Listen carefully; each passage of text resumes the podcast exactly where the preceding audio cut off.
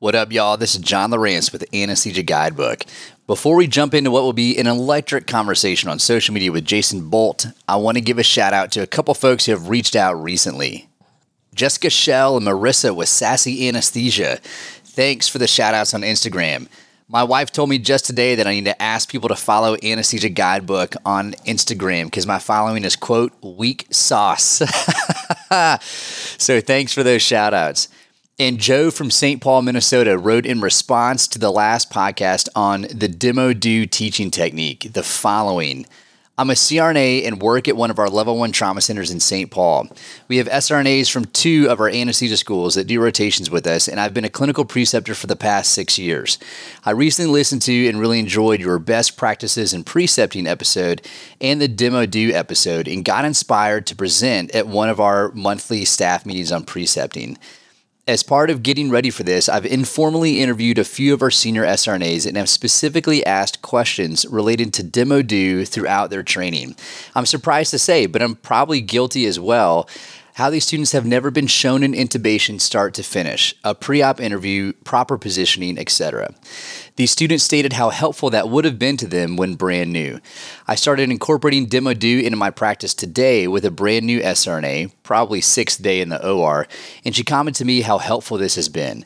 Such a simple intervention that makes a real difference. I also incorporated some of the tips in the best practices episode, and she commented as well how helpful this was at the end of our day. I wanted to thank you for these podcast episodes as well as this podcast in general, which I find very enjoyable, and look forward to sharing some of these tips with my colleagues. All the best, Joe. Joe, thanks for the work you do, man. The SRNAs you work with are lucky to have you, and thanks for your comment. All right, so let's get to it. Dr. Jason Bolt, DNP CRNA, is a YouTuber and social media influencer in the anesthesia community. He graduated from Union University with his doctorate in anesthesia in 2019 and now practices in a collaborative group in the Bay Area. He offers mentorship through his YouTube channel memberships and enjoys helping others reach their goals in nursing and anesthesia. He volunteers as a member of the AANA Communications Committee and is active in advocating for CRNAs on a legislative level. He is better known online as Bolt CRNA, and you can find him at Bolt underscore CRNA on YouTube, Instagram, TikTok, and Facebook. I've seen Jason's work over the last couple of years and have been impressed by his desire to communicate who CRNAs are and how folks can navigate the path to becoming CRNAs. He currently has thousands of followers on YouTube, Instagram, and TikTok. How many? Who knows? There's probably more just since you've started listening to this podcast. His stuff is on fire. He's lit and he's here to talk about how to leverage social media and avoid its landmines, the pitfalls of social media. We talk about everything from how not to get kicked out of anesthesia school because what you're doing on social media to skinny scrubs. It's amazing. It's unabridged, almost completely unedited. Just an hour of us laying it out there. So, with no further ado, let's get to the show.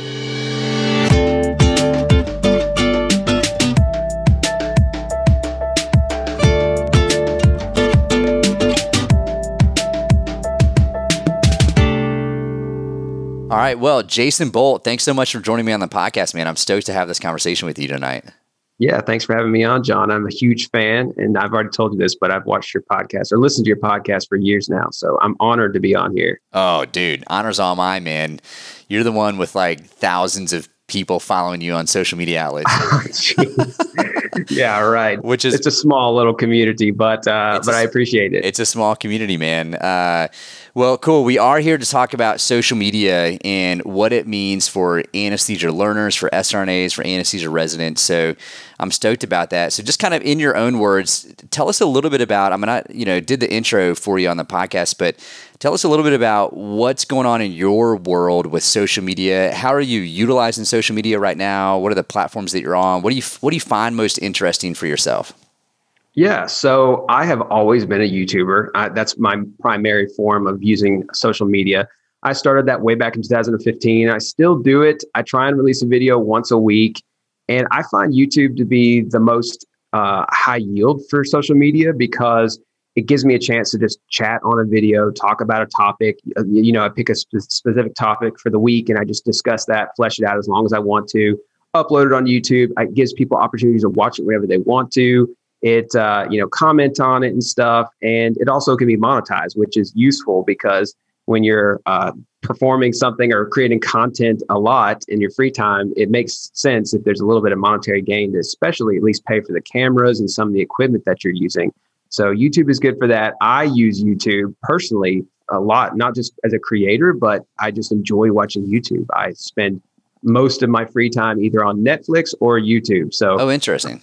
Yeah, yeah, I consume a ton of YouTube. I just enjoy the candid kind of you know uh, videos that people put out there and and i just like to see people who are just content creators creating videos that they like where they just go to hardee's and they order the whole menu and then they eat the whole thing and just watch them and, you know it's it's very interesting. That's awesome dude. So you talked about monetizing social media. I mean what do you do that with your youtube channel I do. I didn't do it for like the first maybe three or four years. And then somewhere along the way, I guess I was in the middle of CRNA school and I realized I bought a camera and I bought this equipment and I was so poor and broke and realized I was like using my student loan money uh, to buy things for the YouTube channel. I thought I need to monetize these videos. All it does when you monetize it is it uh, it just adds a commercial into your video. Oh, interesting. The commercial, yeah. So it's not like someone's actually paying me physical money, but they just the the commercial pays me like ten cents or something. So over time, it's still very little money, but at least over time, it pays for the basics. Uh, so I use that for that reason. That's awesome, man. Well, we're here to talk about social media and all the things uh, related to that. So, on the monetization of social media accounts, do you do anything else that is like like that generates income for you in terms of your presence on social media? I have not actually monetized any. I, I, recently, in the last year, created a membership on my channel, which people, if they want more, because I found that through the YouTube videos, people will start to follow me and comment and, and try and keep up with me and, and email me or find me on Instagram and direct message me. And they want mock interviews, they want resume critiques, they want advice on how to get into CRNA school. They, they just want a lot from me. Yeah. And I realized there's a need apparently for uh, for these services, and it's just way too much time of mine to do this for thousands of people. So I created a mentorship kind of membership through my YouTube channel. And uh, so you can join there. And so that is monetized. You pay a monthly subscription fee for whatever level of mentorship that you're looking oh, for. Oh, and uh, yeah, so so in that sense, I've monetized like that. Uh, but outside of that, I really like brand deals and stuff. I really don't do those. I've been approached many, many, many times over the years for different types of brand deals and brand ambassadors and all that. I just, I never really take them up on it. I, I don't really feel comfortable taking money representing a brand unless I know the brand very well and I understand their background and their ethics and what they yep. do with their money. And uh, so yeah, I just always turn those deals down. What what kind of what kind of brands you talking about? Like apparel or like pharmaceutical companies, uh, industry, like equipment providers, that kind of stuff? Or what kind of brands do, have you inter- interacted with? Yeah, clothing is one of them. It's it seems kind of random, but I will have people approach me to do um, like clothing deals where I wear their clothing on camera and they pay me for it, and it's it's not even it's like a unique clothing, like an urban type of clothing brand that I never even really wear in my videos. It doesn't really make sense. It's not like they would have any reason to think that I would be the best person for that, but they approach me for it. Uh, I've been approached for, um, you know, medical study books and stuff like um, websites and things and apps that, you know, medical people may buy or purchase or use. And I have, like, if they'll give me the app and I review the app, there was a recent app, um, an anesthesia app actually, that they gave me a free app and they said, hey, review it, tell us what you think. And if you like it, then you can say that you like it on Instagram. And I did that, you know, and I said, yeah. hey, I like the app and it's a good app. You know, I'll represent that if it's if it's high quality and it's not a monetary monetary thing. It's like just I get the app for free or something. Bono, yeah. Um, yeah, I'll do that. But uh, but yeah, general like that. That's typically who approaches me. So what? Why avoid money from commercial interest? Like you've got this membership income where you're doing work, you're connecting with people who want to connect with you. So that's like a certain way of interacting with an audience. But for obviously for the people who are listening, where do your values or ethics or just just preferences fall to say ah, i'm not going to get involved with industry in any significant way? Well, it, it kind of roots all the way back to the reason I started YouTube. And it was always just an organic reason for wanting to connect with people, wanting to help people, just show people my way that I was doing things and that it can be done a certain way, or, or just, just kind of give a behind the scenes candid view of the world of anesthesia, of being an sRNA and then becoming a CRNA. And I just liked connecting with people. And I didn't like the idea of selling them things, you know, and, unless I really had a strong feeling that this was a high quality something that they would benefit from or something I benefited from that they may like as well. Um, and so if a brand approaches me and I don't feel like it fits that really tight, stringent requirements, I'm just not going to get involved. There's also always some red tape attached to it too. Like they're always going to ask you to do a certain thing. They're going to want you to say this certain line or shoot a certain video a certain way. And I don't like anybody telling me how to run my content or to yeah. create my things. And if it didn't come naturally from me, I don't really want to say it. So that's that's part of the reason that I don't do them as well. Yeah, there's an authenticity piece to it. It sounds like totally. I like to be authentic, candid, and I don't like to put a whole bunch of extra work on top of myself. I already create the content. It's extra work on top of me to have to write out a script or write out a certain thing and say certain lines. I've done it for the AANA before for some of their videos because I work with the AANA a lot. And even then, it's not for money at all. It's just for advocating for CRNAs. And I still find myself struggling with the idea of like reading a script and not just speaking candidly. Yeah. So, yeah. Yeah. Anyway. Yeah. That's interesting. Well, man, one of the things that I wanted to talk to you about today, you know, this topic I think is hopefully going to be relevant for, you know, med students, nursing students, SRNAs, anesthesia residents in terms of how to leverage social media for your own personal benefit, uh, and then also how to avoid the pitfalls of social media, particularly for those individuals who are in like a learner role. Like you're not a credentialed uh, healthcare provider. I mean, you may you know you may be a registered nurse if you're an SRNA or something like that, but you're still kind of in this uh, domain where you may have extra scrutiny on yourself in terms of how you present yourself in a public domain.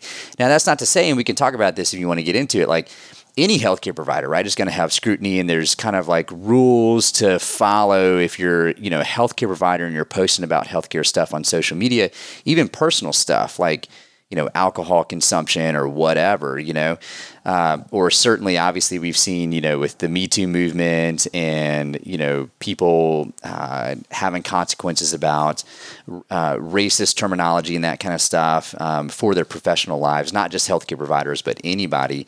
So obviously, those things are, are kind of themes uh, to this topic, but I want to kind of hone in specifically with you on, you know, uh, anesthesia learners, uh, critical care nurses who are headed to grad school to become CRNAs. How can they leverage uh, social media for their benefit? And then we also should talk about like what are the pitfalls of social media? How can they avoid like the landmines and stuff? So, so what are some things on your mind that, that come to mind when we kind of approach this big topic? Totally. So yeah, I mean you you bring up a really great point with social media and the fact that it's it's a fairly newer thing. I mean it's to the extent that it's in now, it's maybe been 10 years that it's been like this where everyone has these public pages and all of these companies and schools, universities, programs, they all have these social media um, you know, clauses written into their codes of conducts now to kind of, it, you'll find that if you read them, there's they're large umbrella type terms used which pretty much leave it open for the company or the hospital or the school or whatever it is to pretty much use use whatever they want against you. I mean, if you have a social media page and they think or deem something you've said or done doesn't meet guidelines that they have or opinions that they have or anything, that a lot of it can be used against you. And the problem that you run into with training, like you say, as being an SRNA or um, a you know med student or anybody who's in professional training, you're under a lot of um, scrutiny. I mean, you're under a tight eye of of you know your professors and clinical preceptors, and you really are expected to lay low. And as the world of social media has exploded open, you have a lot of these people, me being one of them as well when I was in training, who had social media accounts that maybe had grown and were, were you know, I had a YouTube channel before I ever went to CRNA school. So like these are things that existed before training. And then you start training and you think, do I just give up this whole aspect of myself and my social media accounts, my Instagram? And some of these people have like 70,000, 100,000 followers, quite a bit of following. It might be a financial thing for them at that point. And then the idea is like, do I just give all this up because I'm now under all this scrutiny and all these guidelines that restrict me? And uh, and yeah, there's a lot of landmines with it. And one of them just being if, if you say anything on there that could be considered political or inflammatory or really just something that your program just disagrees with. Like my university was a Christian university at, at, its core. And if you were on your social media account posting pictures of you drinking alcohol on the weekends or something with your friends, that would be considered you know something that they could have used against you they didn't often use it against you but you you had the reality of knowing like if they wanted to use this against you it could be used and uh, so yeah there's a lot of strain on students now yeah that's interesting there's so many ways to spin off of this uh, let's just maybe tick off some of like the seemingly obvious things, but just to mention them, like like what would you say would not be good things to do on social media, particularly if you are a student of some type in a health profession role. Like what what should you know, you've hit on stuff that like okay, anything that your program could find offensive, but can we drill down on that or expand on that a little bit? Yeah, so I mean, this most recent election, a lot of people ran into this where you have, uh, you know, politics between Trump or Biden, Republican, Democrat, things like that, and you find that a lot of people get very heated online. They they get into discussions, they start talking about things. It can very quickly, especially in the last few years, branch into racial politics and other things, which you will find that your universities and your, um, you know, your companies, your hospital systems, they will have rules and, and code of conducts written in their policies that encompass those topics. And so, if you're online and they find out you're saying these things, then you can be fired or let go from your program. I mean, that's just one simple example. It has nothing to do with healthcare. It's it's maybe your personal beliefs in your personal life, but um, they're deemed you know toxic for social media purposes. I mean, you can't say those types of things. Um, other things that you would run into as a healthcare provider would be like posting pictures maybe you're in the operating room and you want to show your friends the anesthesia machine that you're working on that you know such a cool machine that you're getting to learn that you're studying and you want to even teach them a little bit and be like this is the bag that i squeeze and this is what an apl valve is. And it just that people are fun and is excited about this experience to be learning. And you find out that the hospital decides they didn't like that you took a photo of of their machine that like you don't own that you don't have the rights to that machine yeah. to post it online. And normally nobody would really care. But if they decide they care, then they can come after you for that. I mean, it's really their it's their property that you took a photo of and put online. They could say that that's in a violation of some sort. So I've heard so many stories from students who have gotten in trouble for one thing or another that you would think is not a big deal and that a thousand other people have done, but it just takes that one manager or that one person in leadership over you who decides they don't like it or maybe they're looking for a reason to not like it and to get get you in trouble for something and suddenly you're now getting called into an office yeah, for sure, for sure. I, I think highlights that come to to mind for me is that you know basically just don't mention your employer on social media. Like it's totally. better it's better if you just anonymize yourself. Like for me with the podcast, I'm a CRNA who works in Portland, Maine. That's all people yes. need to know. Like, I'm not I'm not repping my employer. I'm not an official spokesperson for them. There's no identifiable anything of mine. Like like you said, you take a picture of an anesthesia machine. You might have a hospital logo or just a little little tag. Like our our machine's got, you know, our hospital like acronym letters on it. it you know, dot dot dot whatever number machine that is. And so that that is now tagged specifically to that hospital. Um, yes. obviously avoiding things that are just blatantly offensive or could be just in the social climate that we're in. So uh, you know like you said politics stuff um, uh, things about um, disparaging other people in any way, uh, racially charged comments, all of those things I think are are landmines that people could, um, you know, that you could find yourself not just in trouble for, but just in a world of hurt. Whether you're gonna you're gonna lose interest from people who are you know you're trying to reach and have an audience with or you may actually find like some legit consequences whether that's your particular job at the particular institution that you work with or even the board of nursing whether in that one state or maybe even nationally if you've done things online. So uh, your online presence definitely has consequences for your professional life that I think sometimes we just think, man, everything's going online and no one really cares. But you do have to be cognizant about what you post online. Yeah. And and that's a really good tip to tell people just stay anonymous. Like don't and I never when I was in CRNA school, I never said what what university I went to. I never disclosed that publicly until after I graduated. I never speak about the employer that I specifically work for even now. And it all seems kind of silly and some people think that it's maybe paranoid but it's not. It's legitimate and you will have you know problems if you start to disclose who you're working for online because then suddenly you're representing them. You're they can say that you're representing them as a company with what you're saying on your social media. And i'll tell you a, a quick story here. When i was in school i was a second year and i was making youtube videos and I never said where I went to school, but I posted a video talking about um, learning central lines and learning blocks and stuff, some of the things that we were learning in class at the time. And there was a group of physician anesthesia residents online in a, in a really toxic forum that got very upset by this video and started to attack it.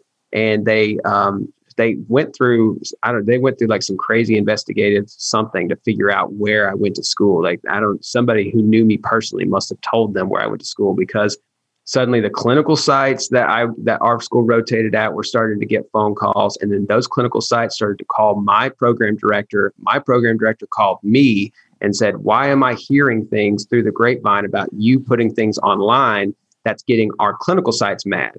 Like residents at the yeah, clinical sites good. are getting upset now and they're saying you're saying and of course they exaggerated and they said i said things that were not what i said but essentially what the program director told me is i don't really care what you're saying or not saying online i care that i'm getting a phone call on a monday afternoon at home about you and That's I fair. and you're you know like we said lay low and when you're in training you're never supposed to be recognized or ever step out of line in training and if you ever do, you're going to get your head smashed back down to where you get in your place. So the fact that they were getting a phone call, they were like, I don't care what you said or you didn't say. I'm not spending my free time going through your videos to see what you said. Just take them down. Like take down your videos that said anything that could have made somebody mad and uh, and stop making videos. Essentially, wow. they can't tell you you cannot make videos, but they essentially said like it would be wise for you to reconsider a time on social media going forward in our program.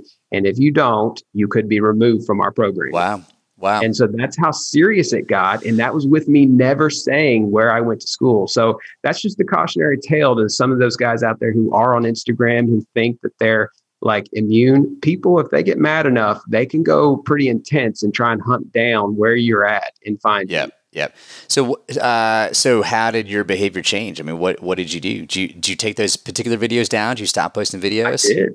Oh yeah. I mean, when your program director tells you like one more phone call from someone else's clinical site and you're out and your future career is gone, you you immediately take down the YouTube videos. You're like, this isn't worth it to me. Yeah. Uh, I was just talking about what we're learning and doing and the, about my career, but apparently it's so inflammatory to a certain group of people that uh, that I'm going to take it down. And I it's I think it's currently public again. I soon the day after I graduated, I was like public, public, public, public. screw you.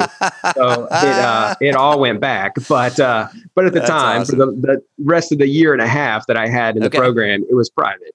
And so, uh, yeah, so that was an experience. So, so let's talk about this because I have always kind of balked at this idea of, you know, SRNAs or med students or whoever, you just need to keep your head down. Like, you know, that's like a mantra that people hear. Keep your head down. If no one knows your name, then that's the best case scenario. Don't raise a ruckus. Don't do anything. Don't misstep. Don't fr- don't upset anybody and like I've naturally, I think, been a gregarious guy. Maybe, maybe after I left the awkward phase of like being a senior in high school, I don't know. Maybe it took me a little bit longer, but like at some point in my life, I just be- became someone who wanted to chat other people up. You know, so to me, yeah. when I entered like I was a very social person as a critical care nurse. I worked in that job for five years and was well connected in the hospital. So I was I was used to chatting up surgeons, to chatting up critical care physicians. And you get into anesthesia school and everyone's like, keep your head down. No one needs mm. to know your name. And so yeah. how do you how do you balance that? What advice would you give to SRNAs? I mean, there, there are people obviously who are not going to listen to this podcast. They don't listen to podcasts. They're not on social media. I don't know if we're really talking to those folks. There's people who are going to listen to this podcast who maybe don't have Instagram accounts or you know uh, Facebook accounts or whatever. But like for those people, there seems to be like a group of people who really do keep their head down. Like they're off social media. They fly under the radar. They don't really post a whole lot. Mm-hmm. They might they might cruise the forums. They might be on there. They might be looking for stuff, reading things or whatever, but they're not actively putting their own thoughts out there. And on the other end of the spectrum, you've got people like you said with tens of thousands of followers with, mm-hmm. you know, potentially uh, you know financial arrangements with companies that they're like it's an income stream for them that that may be important for them as they go through their education that may be part of the way how they're supporting their journey to become a CRNA you know? So how do you reconcile those two extremes of social media use yeah. So I mean, obviously the the group that's way under the radar, which I was I at that time where I was about to get thrown out of the program, I was very jealous of those people. I was like, why couldn't I just been a person who has no desire for social media and flies under the radar and nobody notices me and I have no problems? Those guys, like one of my best buddies in school was that exact person. Like he literally has no Facebook or Instagram. And I was like, his name's Caleb, and I was like, Caleb, why can't I just be like you? Like, show me the way. And uh, and it's much easier on them. So for them, it's fine. I, I think they're probably not listening to this podcast in the first place, but uh, but the other people like myself and you who just talk a lot and and you know have no problems you know interacting with everybody and actually feel stifled if we can't interact and be social um, it is a lot harder because you're right. There is definitely a vibe in, in a very vocal, uh, you know, sentiment when you start school of like, keep your head down. You're not to be seen, uh, or you're to be seen and not heard. Like your opinion doesn't matter. You're kind of worthless. You're an idiot. You don't know what you're talking about. You're always wrong. You know, just you kind of like a whipped dog a little bit. And it's I really bucked that kind of mentality yeah. as well. And I I, I would like to poll and, and speak to the the preceptors that trained me because I would like to know like how I came off to them. Some of them probably disliked me, but I would say a majority of them liked me, but obviously knew that I was not going to be a very silent CRNA. Yeah, and uh, and so I think the way to to temper that, because honestly, you will get yourself in trouble if you're just too over the top, is to to try and be silent as much as you can. And if you're a very talkative person like me, that's going to bring you to about 50% of the talking ability you should be doing. So it, it'll be like to the average person speaking ability. There you go. And, uh, and so that is going to get you in less trouble. And also start to think a little bit more before you're speaking, uh, especially in clinical. I found that if my instinct, if the scrub tech made a funny joke or something, my instinct in normal time would be to laugh and respond and you know be you know friendly with them. But my but i found that in training i had to realize like okay i'm not supposed to be here right now. Like i have to envision this situation as like i'm invisible. I'm not really mm. here. If i speak i'm speaking out of turn and i'm not really supposed to be interacting unless i'm spoken to. Like if someone is speaking directly to me of course respond. But um, but even then like sometimes the circulators or you know somebody would try and engage with me in like a conversation that was like, what'd you do this weekend? Blah, blah, blah. Yeah. And I found that when I was in training, I had to realize like, okay, if I answer, I, I, you know, of course, don't just ignore them, but if I answer, it needs to be like, oh, nothing much, just a chill weekend. Like I'm not gonna, I'm not gonna engage with a drawn out conversation because yeah. if you do, the CRNA with you is probably going to look at you after about two or three sentences out of your mouth. They're going to give you a look to let you know, like you've said enough. Like you're not supposed to be speaking anymore. Reel it in, buddy. Yeah, reel it in. Like you got three sentences to tell them what you did this weekend and shut up for the next hour because that's nice. that your talking is done.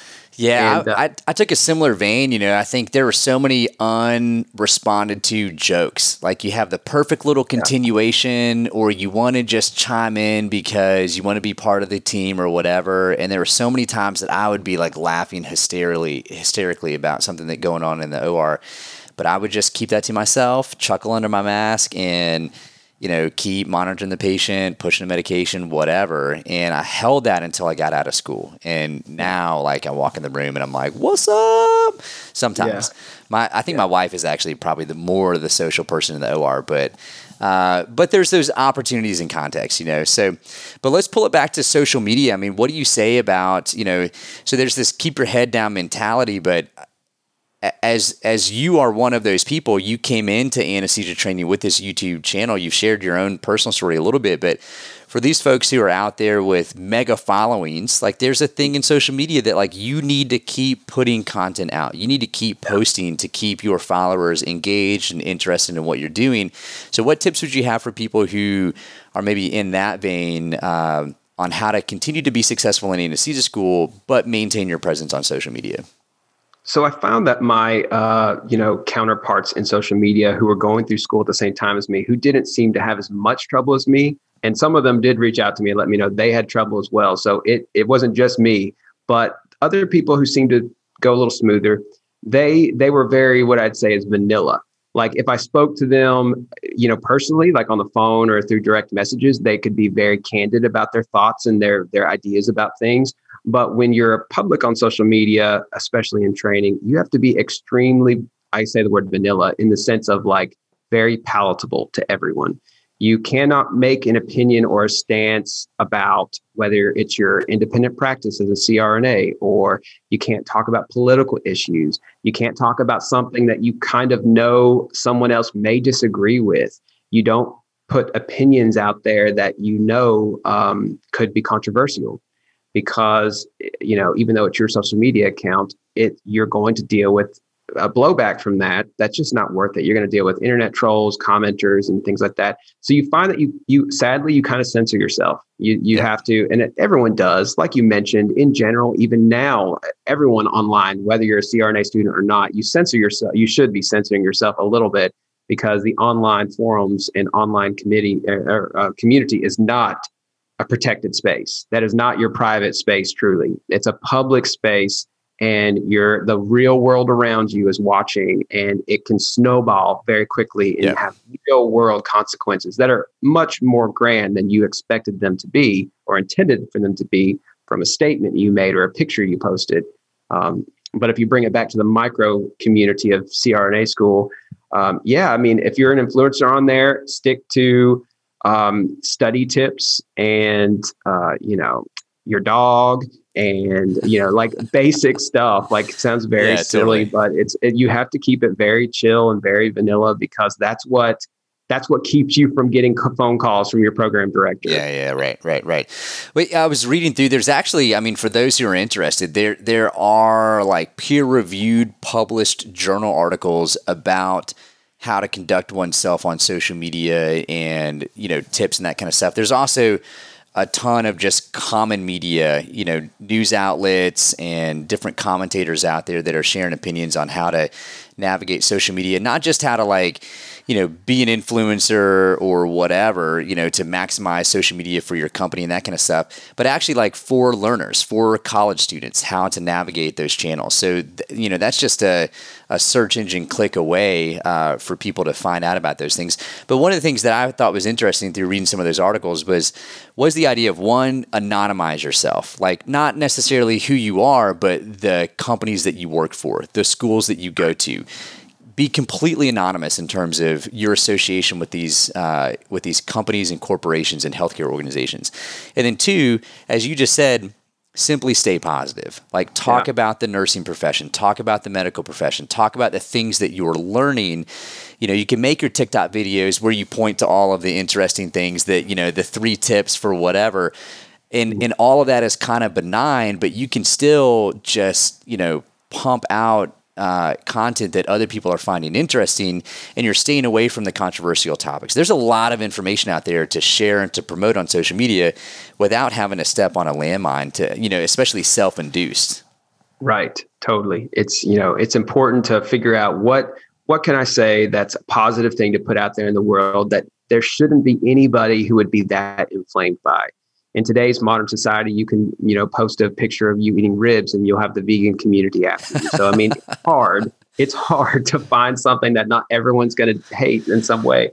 but um, but yeah, you, there are there are ways, and you have to be intentional about it. If you're going to be on social media posting things, you just have to be intentional. And like you said, anonymous is the best way in the sense of like not saying where you go to school. It all I always cringe a little bit when I see so many students because they get proud of where they're going to school or yep. what they're doing, and they they post the name of their school in front of their school on their major social media account, and they have maybe like three or four thousand followers, and they think it's no big deal. But it's like even with just three or four thousand followers, if you put your name out there next to your university or next to the hospital you're working at, you have now opened yourself up for a lot of things that can come your way that you're not gonna you're not gonna want to deal with if they do come your way. So I just recommend not doing that. Yeah, that's interesting. That's a good tip.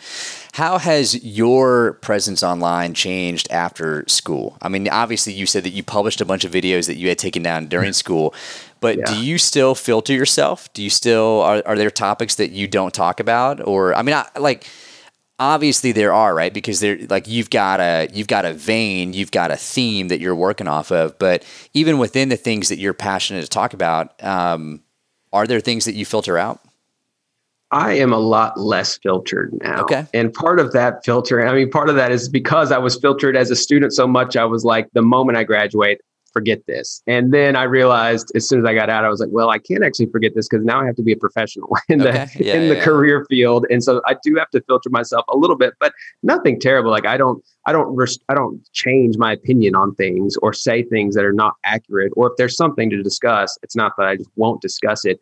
But if I do discuss something that is a little bit more of a hot topic like medical direction model or um, you know the DNP versus master's degrees or you know all these types of things that can independent practice for CRNAs. I will talk about those issues, and I do have videos about those issues and topics on my channel. But I'm I also try and stay very um, you know, positive in the sense of I speak about the positives about CRNAs yeah. and not so much the negatives about other people who compete against CRNAs, sure. if that makes sense.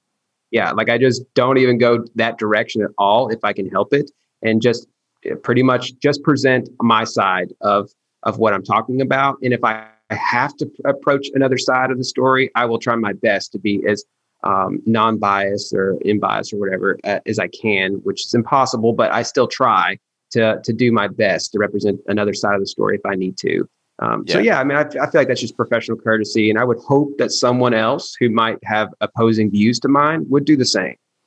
I think that's such a great word, man, and it's something that has been a theme of mine on the podcast. It's just to you know, like I don't know, I've got a show back on from the head of the bed that talked about anesthesia care team models, and it's it's very objective information about how these models originated and how they're set up and what the billing reimbursement rates are and that kind of stuff. But you know, I I'm very intentional to not take political topics head on because I I don't know if it really serves anybody. You know, I think about like the edification potential of me talking about something controversial and, and, sometimes sometimes those things need to get talked about i mean and that's fair and, and, and social media is a is a conversation space where hard discussions can happen at times. But i, I generally think about the theme of you know uh, how can i benefit the entire anesthesia community? Certainly i'm a crna so i'm you know, uh, a huge advocate for our community and, and other CRNAs. But I'm also very interested in that. I mean, there are there are other anesthesia providers in the United States. There's other anesthesia providers worldwide, and I would love to think that you know, if I do a clinical topic on something that it's a it's open and accessible to anyone who's interested in anesthesia or emergency medicine, uh, pre-hospital care, whatever. You know that those people can feel like they're welcomed and that they're included and that we're trying to do something that's edifying and beneficial to the global healthcare community. Totally. Yeah. Because the reality is, I mean, the future of, of healthcare and anesthesia and medicine is collaborative. You know, you, we collaborating with lots of different professionals, and you're not trying to isolate or alienate anybody and tell someone that you don't like them or they don't belong. But you also have to say, like, we belong to and not treated, you know, mis- uh, inappropriately. We all deserve to be treated correctly and uh, with autonomy and respect together as a team. And uh, so that's the, that's a conversation going forward. So yeah, I don't try and alienate anybody as well on my channel. Yeah. Well, I think one of the you know I heard a quote a long time ago that was simply excellence builds platforms. And i think that has ramifications you know when we talk about social media platforms. One as a as a student right? Like have you earned your stripes yet? Have you earned your credential? You know are you are you in a position where you can really throw around your opinions on a particular topic? But even once you're a licensed professional i feel like uh, in terms of social media if you stay authentic, if you stay true to facts, obviously, I mean, we're talking about healthcare here, right? There's mm-hmm. a there's a peer review process. There's it's a scientific domain that we work in. There are things that are known. There's things that are unknown. And while opinions might be interesting on topics that we can be opinionated about, like oftentimes it's about like you know, can you present yourself? Can you present your opinions? In a way that is true and factual and, and in a way that is interesting and intriguing. And, and that's where I think social media is such a powerful tool is that it gives people a platform to create very interesting to, you know content, whether it's a, a four second TikTok video on a loop that you're talking about whatever, you know, you're going to catch people's attention with that. But if you keep that that value or that theme of excellence builds platforms. If I'm if I'm hitting the ball out of the park every time, if I'm looking to not offend people or piss people off, but I'm just looking to do the best that I can do with what is in front of me and operating off of factual information, then I think you're starting from a pretty healthy spot. Yeah, yeah, I think that's, and I think you make a good point about um, the benefits of social media. I mean, we sp- spoke so much about the risks and the dangers of it. And I don't want to scare people off from having a social media account. Like, please don't just go delete all your social media accounts. I, I honestly, I mean, obviously, from my personal example, I believe social media is an amazing tool. And I mean, you have your podcast, which is an amazing tool. It helps a lot of people. Um, I had a student last week in clinicals who came up to me, and I, you know, I didn't know who he was, but he came up to me and said, "Oh, are you uh, Bolt CRNA?" And I said, "Yeah." And he's like, "Oh, I've watched your videos for years. You know that your videos encouraged me to get my application together and to apply for CRNA oh, school awesome, and to man. do these things. And and so when I hear people say that kind of stuff, I'm like, oh man, you forget that people watch your stuff sometimes. Like somebody's out there watching it, and it helps somebody out. And you know, you're just recording a video on, in your you know house, but somebody got benefit from that and value from that. And so I feel like more yeah. people need to be out there providing that value and giving that to to people. And even if it's just as simple as advocating for, for the profession in the sense of just letting people know what a CRNA is. They, they see an Instagram account and they're like, what the heck is this uh, John Lawrence CRNA? What does that mean? And they click on your image and they like, oh, this is an anesthesia provider. I mean, that's one more step. We complain all the time that people don't know who CRNAs are, or what that means, or whatever. If we all had a social media account where we had pictures and videos and stuff talking about our career, way more people would know about us and it would be a lot more of a um, a lot less education that we would have to do day of surgery when somebody walks in and you say you're their CRNA for the day and they don't know what you mean. So yeah, that's I think it's a major benefit, but like we said, there are definitely some pitfalls and you have to be just wise with it. Yeah, I think I'm constantly surprised that people listen to the podcast. uh-huh. Tons of people do. do you know? I, I, don't think I ever told you this. We've had a few conversations, but the uh, when I started my program, the very first day of my program at Union University, they had a anesthesia like CRNA school tip list yeah, for, yeah. for us to all take home for like helpful tips and listen to Head of the Bed podcast was one of the top ah, tips. Nice. All of us students got. Yeah, I was like, that's awesome. What podcast is this? And I listened to it, and it's amazing.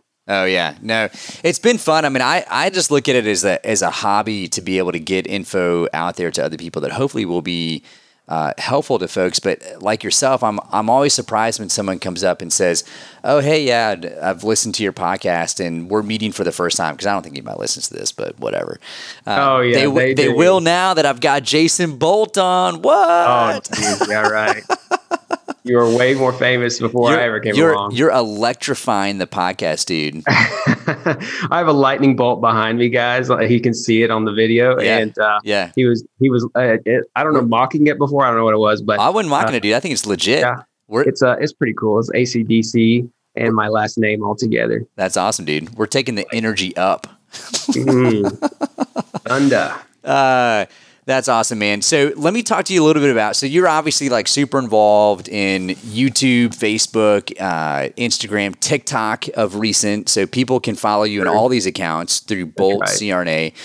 Mm-hmm. When when you and you obviously have like your mo online is talking about anesthesia, talking about CRNAs. So you're a healthcare provider who has healthcare oriented social media platforms what are the platforms that you find interesting when you look at other social media accounts in terms of healthcare? Like, what are people doing out there that you're like, that's an interesting thing? I mean, I think I think in the last maybe I don't know year, two years, we've seen like the proliferation of skinny scrub pants, like that those those things get a lot mm-hmm. of hits. I mean, oh, yeah. people are stoked about skinny scrub pants. You know, uh-huh. uh, shots with you and like scrubs and a stethoscope. It's gonna be a, it's gonna be a crowd oh, pleaser. It's blowing up. Yeah, dude. That's my post for tomorrow. Is me and my tight joggers and a scrub. Dude, not really. Get it done, not really. man. Maybe it will.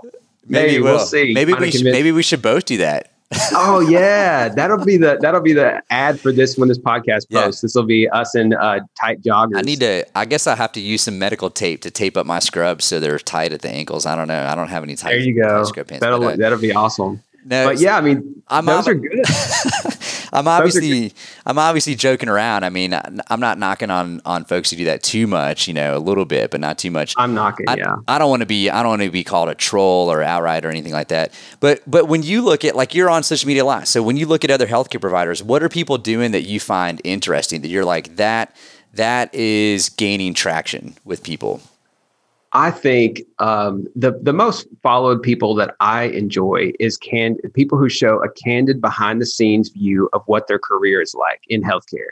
Whether it be nurses, I follow like some nurses accounts and uh, of course CRNA and SRNA accounts, and they just have more you know a candid sh- sh- picture of them like studying at Saturday you know night or something like that, and it lets people. I find that social media is like information, like it's data you're exchanging yeah. that people are getting, and you would not get that data otherwise the scrub pictures and the overproduced selling of things that's not interesting to me.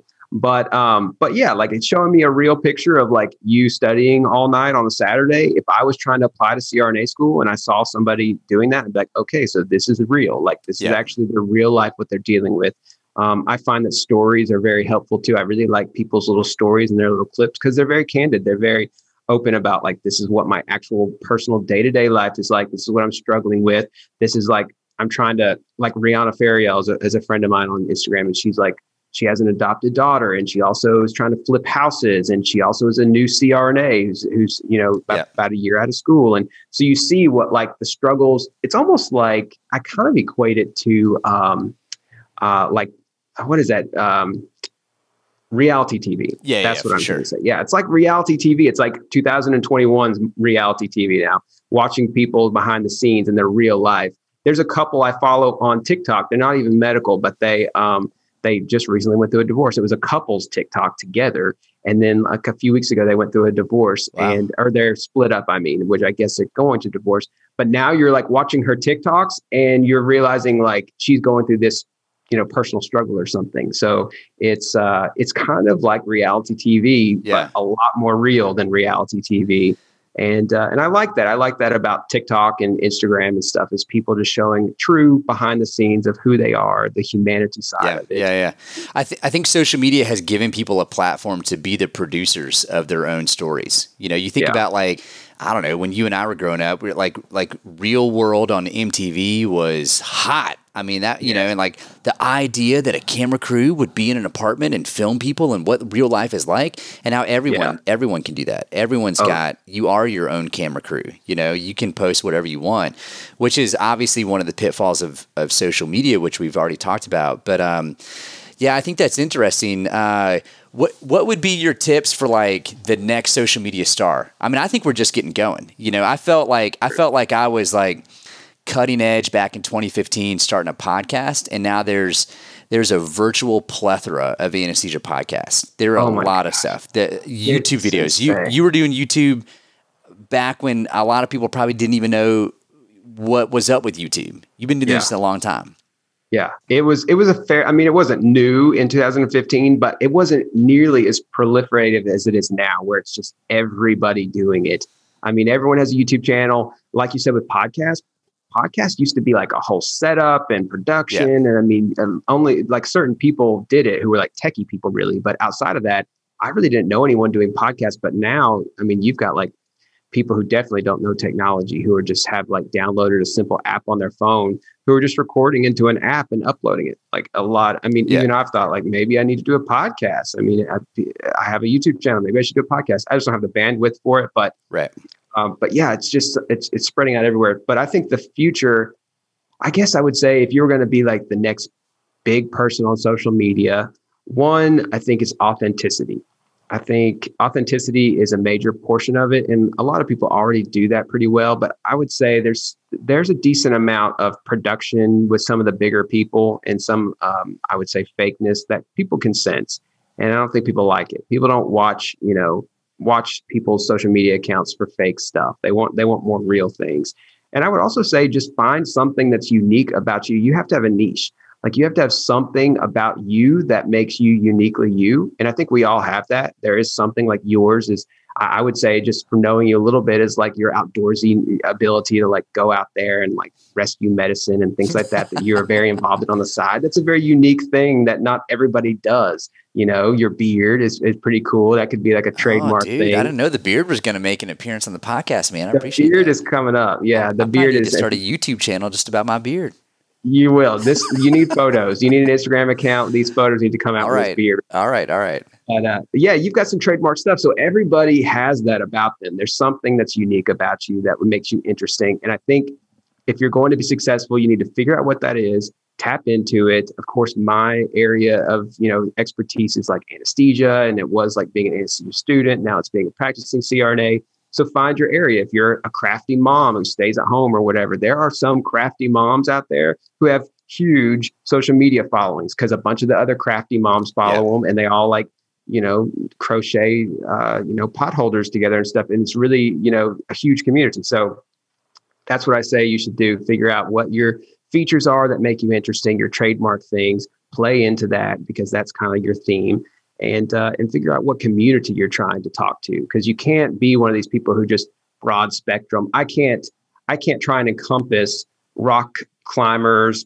nurses, um, you know, engineers, you know, stay at home moms. Like I can't encompass everybody. Like yeah. you can't do that. So you have to figure out your audience, and uh, and once you do, you try and you know sell or or present yourself, market yourself to them.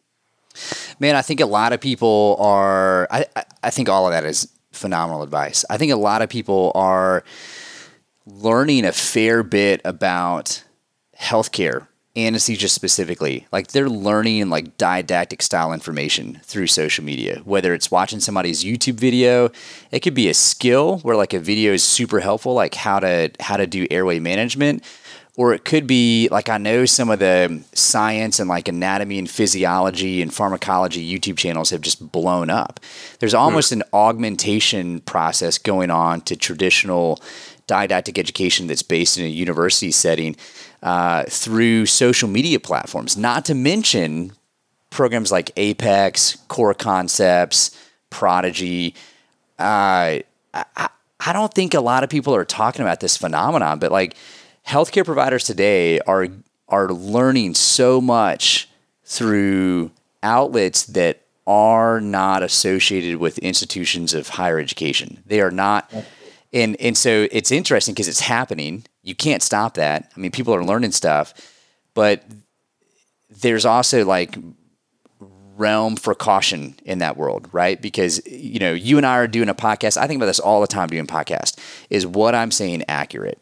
You know, mm-hmm. and, and delineating about is this my opinion about how I is this is this John's style of doing something, or is this peer reviewed like best practice that's literature based, that's evidence based. So what would you right. say what would you say about any of that in terms of like I mean, I, I think when I think about the future, like when you look at the end of our careers, we're going to look back on doing this podcast together and be like, man, we had no idea. You know, I think it's going to, sh- I, I, think things are going to change dramatically in the next 20 years in terms of how people learn things.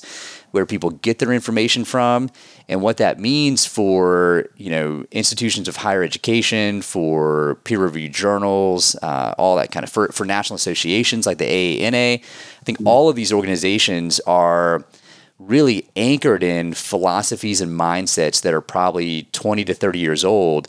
And social media is kind of like, oh, look at that. That's new. That's interesting. That's cute. Like, that's what the kids are doing these days. But really, this is like a huge wave of uh, kind of a domain where people are actually learning things. So, what would you say to all that?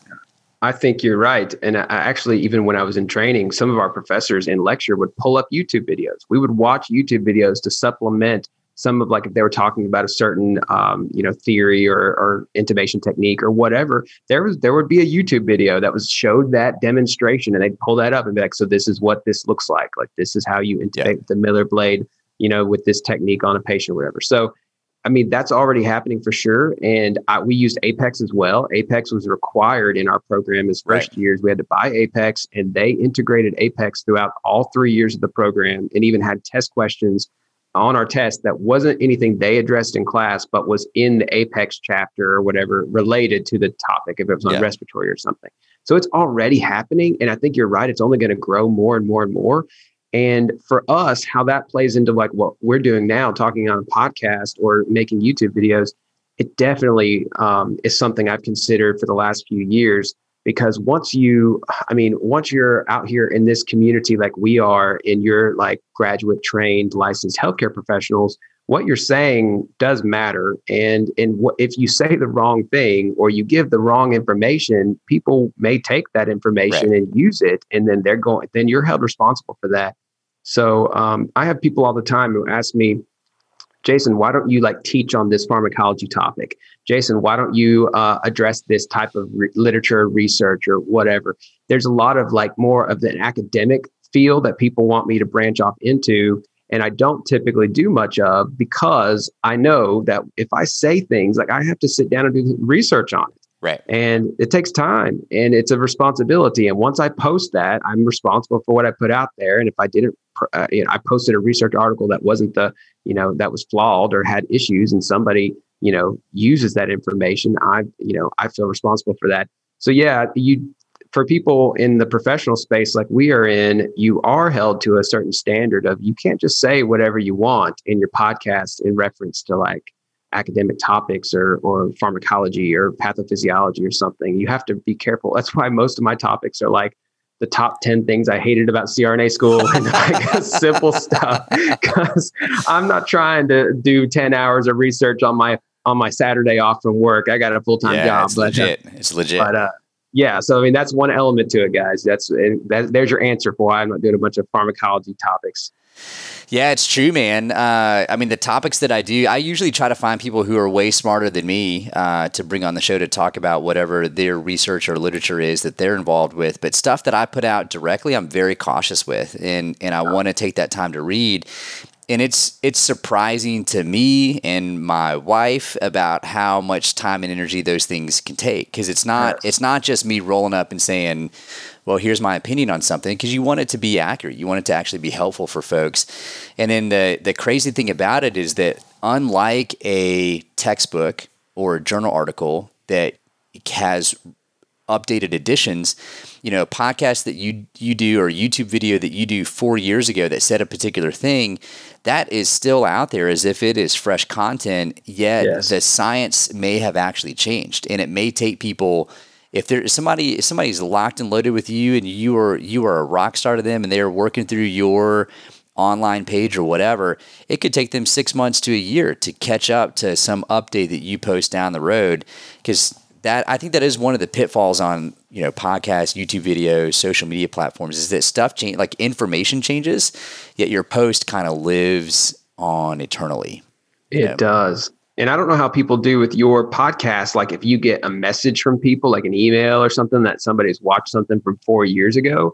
But on YouTube, I get a notification. If somebody comments on a video that was literally years ago, I'll get a comment of them like questioning something or asking me about something I said. And I'm thinking, oh my God, I was like a first year anesthesia student at that yeah. point. Like I barely remember what I said, and it may have been not totally entirely correct. So yeah. let me go back and rewatch this video and figure out what exactly what I said. And that's, that's why I try not to say too much. Like you said, you, you say right. too much of like definitive scientific research, whatever, it can change or you might have like not known the full story of it or something. You really have to do a lot of time investment to right. make sure right. that you know what you're saying exactly.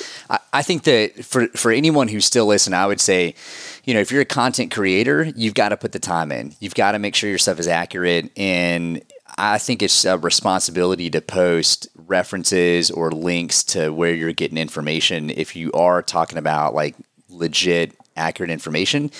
And then um, I think for anyone who's listening to the content on a social media platform to learn about stuff, you still need to go and check textbooks, peer reviewed journal articles. You need to cross reference something before you just walk off, you know, walk into clinical with, you know, the latest podcast or YouTube video that you watch and go, oh, well, this medication works like this, and I'm going to do this technique because I saw you know Jason or John do that on their platform. Like you need to do some cross referencing before you integrate that into real patient care.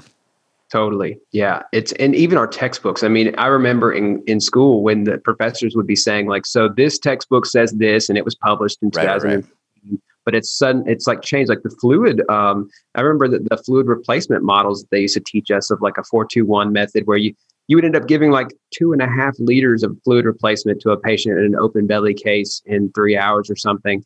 And in, in actual clinical practice, you find that a lot of that has changed. Like you're not going to give that much fluid. That yeah. they don't want you just to slam people with all that fluid and stuff. So even in class, you will be learning things from our textbooks that your professors will tell you. Like, so this is technically what the textbook says, but in clinical practice currently, this is not recommended.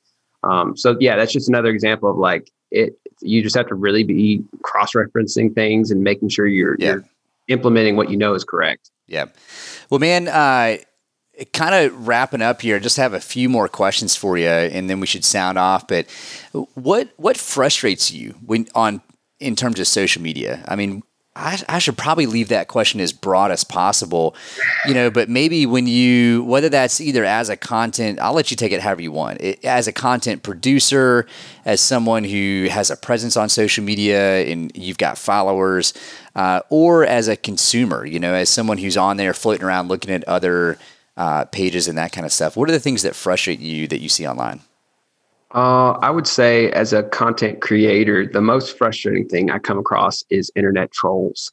Yeah, and I yeah. think a lot of content creators will tell you that is that there's quite a few people who are just they have no it's like a random account they created with a fake name and there's no picture and there's no followers and they've never posted anything before and it's just it's just a fake account that they've created to harass people that they don't that they disagree with or maybe they just get pleasure out of harassing people I don't know but there is a decent amount of them and you will come across them and i'll say tiktok is, is a newer platform i've been using and there's I, I, it must be because the age skews younger there and there's quite a few like 12 year olds who are just chilling out at home uh, uh, skipping out on their zoom class that they're yeah, supposed yeah. to be paying attention to and they're just on there trolling people but um, but yeah, and also in the medical community, like I said, the the politics and the issues between different providers sometimes you will find that there are some sad people who actually just create blank accounts so they can harass other people like CRNAs that they just do not like that you exist and they just don't want you on social media or talking about your career.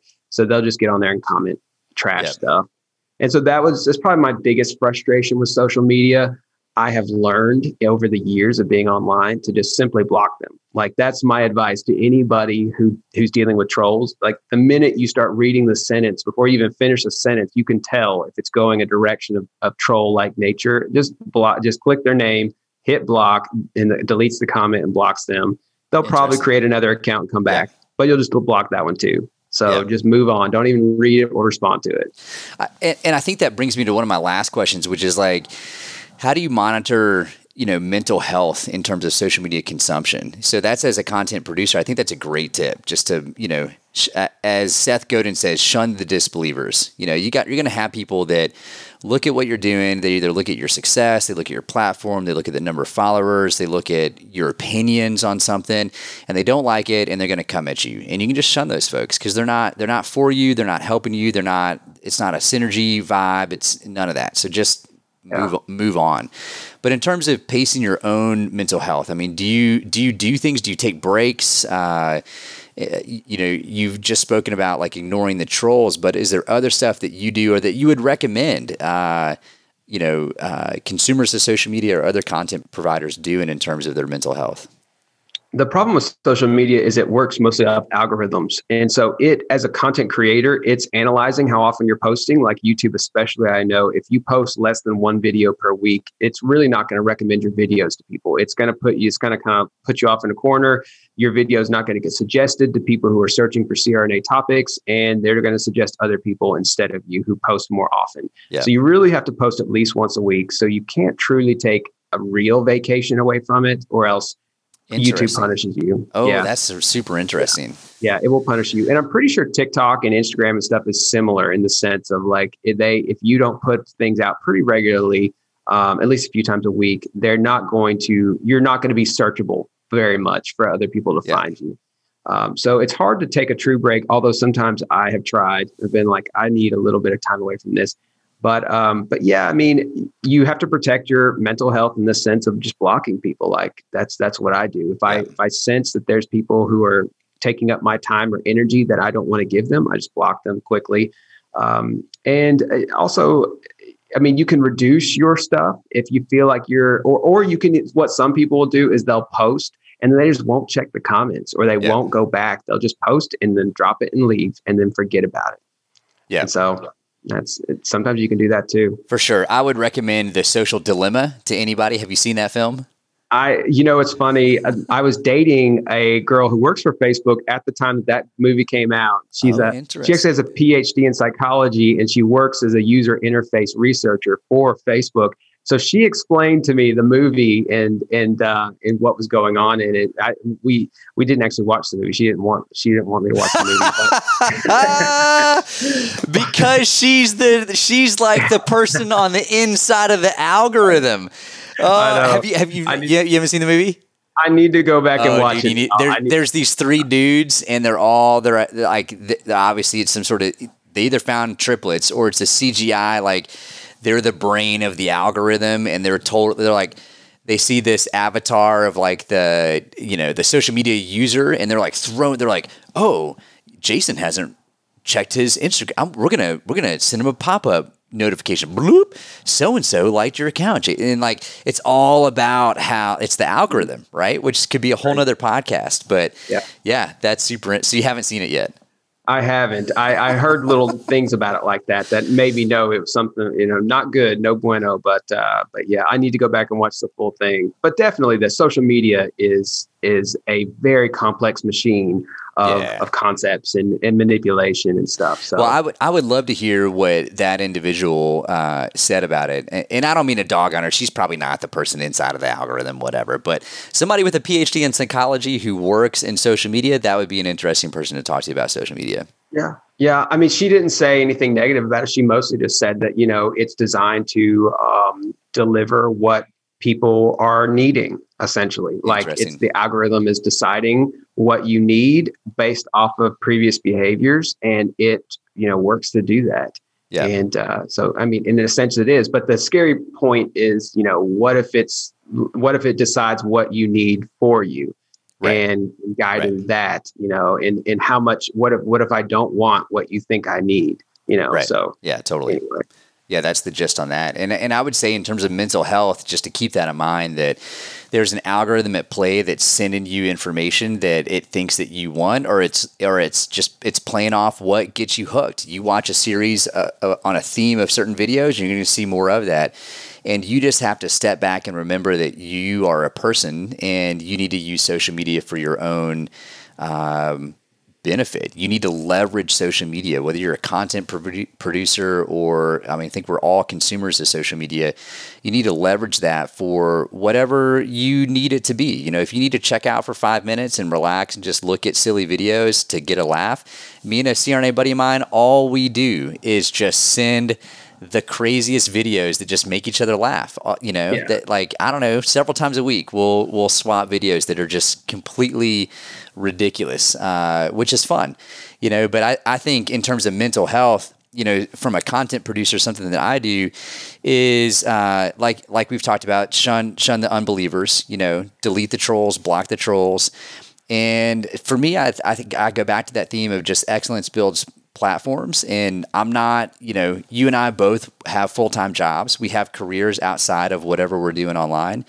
And yeah. I keep that in mind that like the people around me, they need me, they need my presence. And, um, it's fun to do something indelible on social media, like to to put out a podcast and it's going to be there for people you know so i try to think like i'm going to do this really well and then it's there and then i'm going to move on but I have not been someone who feels like I need to do this every week. I've got to keep putting stuff out. And maybe if it was a job, maybe if it was an income stream or something, uh, then that would be important. But I would just recommend that people understand that you can take a break. You can step back yeah. if you need to. You can pace yourself.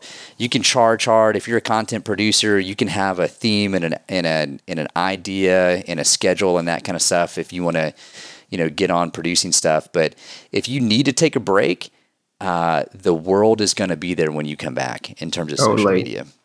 There's social media apps too that allow you to like pre-plan. You can say like, I need to post once a week or whatever, and I'm going to like create those posts and put it in that social media app, and that app will actually send it to Instagram on Monday every week, whatever your planning schedule is. So you can kind of check out of it at that point if you want to, and just not be involved. So in that sense, you can take a break um, or even like you said, just altogether be like, who cares about the algorithm and who cares about YouTube and whatever. My mental health is more worth it. And and I did after that scare when I was a second yeah. year and I thought I was going to get thrown out of the program.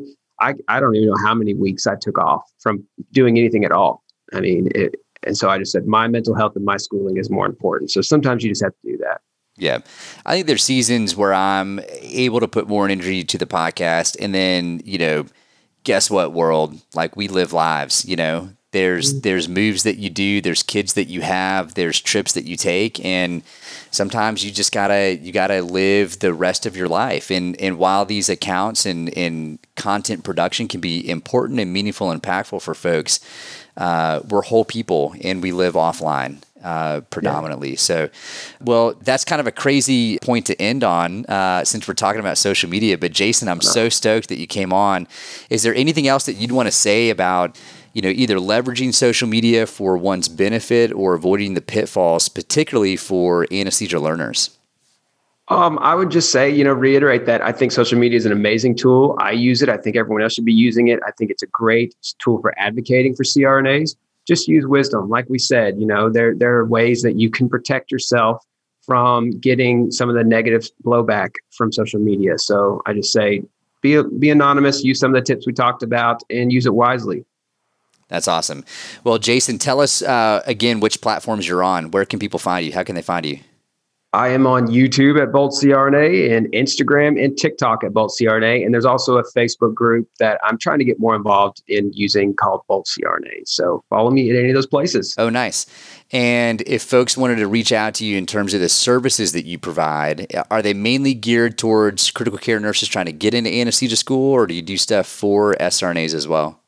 Uh, yeah, for SRNAs who are trying to get their first job out of school. Sometimes I have people hit me up like trying to they're they're interviewing for their first CRNA job and they want to do some kind of like run through mock interview as if I was okay. like hiring them. And um, and I've even helped people who are not directly doing anesthesia stuff, who are just looking for okay. resume reviews for their, you know, university or whatever. It's kind of branched into a broader spectrum of things. But yeah, I try and help out anybody who needs it. And how can they connect with you in terms of that? Uh, it's on my YouTube channel. So right next to the subscribe button on your computer, when you're looking at my YouTube channel, you'll you'll see like a memberships and a join tab, and you just okay. click it. Cool. All right. Well, Jason Bolt of Bolt CRNA uh, Universe. Thank you so right. much, man. yeah, like the Marvel Avengers universe. That's I'm like right. creating a whole. Yeah, I like that. That's right. Podcast. You, have got the you got the Bolt logo coming up. I can see it, dude. I need merchandise. That's the that's the you next need, thing. You need some merch, man. I know. I Merch would, with a lightning bolt on it. Yeah, I would buy it. You'll have to help me. You'll have to help me design it. Let's Maybe jogger scrubs. Me and you will model Dude. these jogger scrubs with lightning bolt right on the butt. Dude, that is what I'm talking about.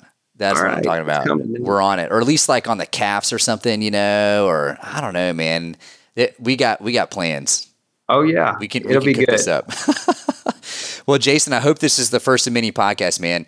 We've got so much to talk about. We've talked about so much offline uh, that undoubtedly we're going to have to come back and, and take off some of these other topics. So thank you so much. Okay. I appreciate your time and energy. Yeah, thank you, John. All right, folks, be sure to follow Jason at Bolt CRNA on YouTube, Instagram, Facebook, and TikTok.